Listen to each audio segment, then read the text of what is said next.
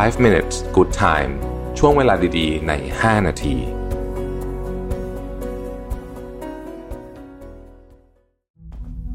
ครั้งแรกกับงาน Mission to the Moon Forum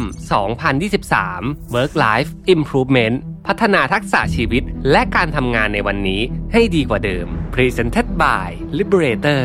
อีเวนท์ที่จะพาทุกคนไปรับแรงบันดาลใจ เรียนรู้ทักษะแห่งการพัฒนาตัวเอง สู่ความสำเร็จในแบบของคุณ พบกับ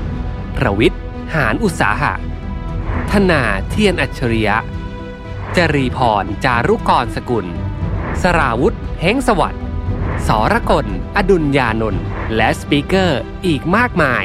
ใน 9 session 4 เวิร์กช็อป ที่คัดสรรเนื้อหามาเพื่อคนทำงานโดยเฉพาะ พบกันวันเสาร์ที่ 27 พฤษภาคมนี้ ที่ 3 ย่านมิตรทาวน์ฮอสามารถซื้อบัตรร่วมงานได้แล้ววันนี้ ทางซิปอีเวนต์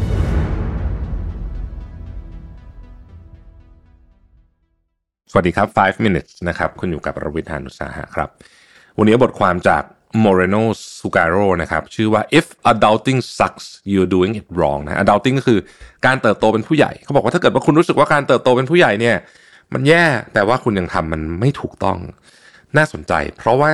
มีคนจำนวนมากที่รู้สึกว่าการเติบโตเป็นผู้ใหญ่เนี่ย มันไม่ดีเหมือนตอนเด็กเนาะบางทีผมก็เคยพูดประโยคนี้เหมือนกันนะฮะแต่เขาบอกว่าถ้าเกิดคุณทำมันอย่างถูกต้องแล้ว วางจิตใจที่ถูกต้องแล้วเนี่ย มันไม่จำเป็นจะต้องแย่อ่านะครับ ข้อที่หนึ่งเขาบอกว่าเริ่มต้นอย่างนี้ก่อน nobody hits as hard as life แปลว่าไม่มีอะไรที่แบบจะอัดคุณได้รุนแรงเท่ากับสิ่งที่เรียกว่าชีวิตอีกแล้ว ก็คือการเติบโตนี่แหละนะครับ จริง ๆ มันมาแบบมันเข้มข้นและรุนแรงมากนะครับ หลายคนเจอเรื่องที่ไม่คาดฝัน เช่น เริ่มตั้งแต่เอาแบบประเภทไม่ไม่รุนแรงมาก เช่นตกงานนะครับการทิ้งนะฮะ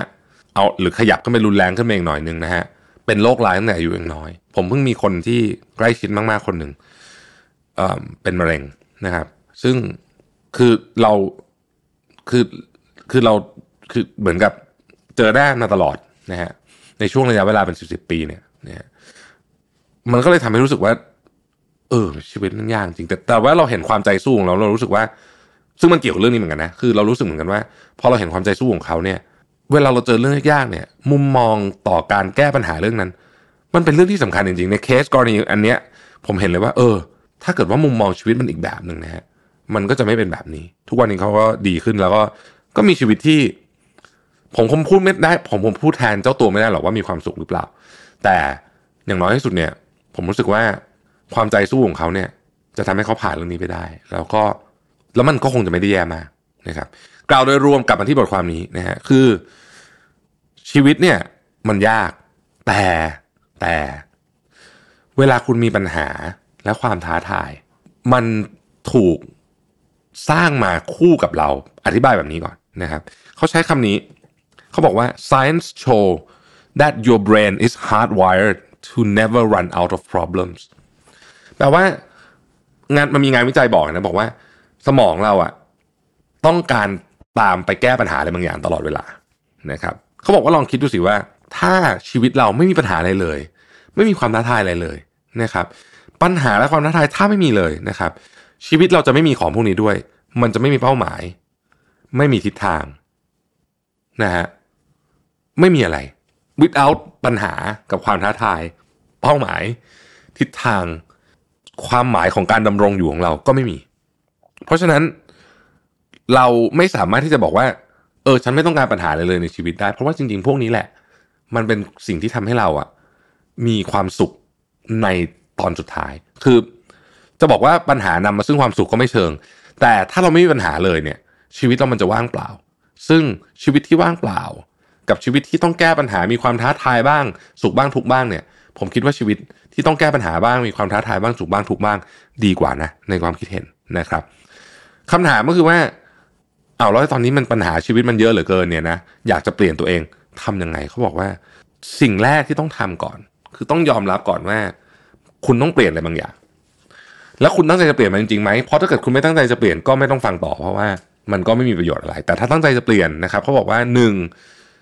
ก็ไปบอกคุณรู้อยู่แล้วว่าตอนเนี้ยอะไรคือตัวปัญหาในชีวิตคุณ เริ่มตั้งแต่เรื่องเล็กนอนไม่เป็นเวลานะฮะอืม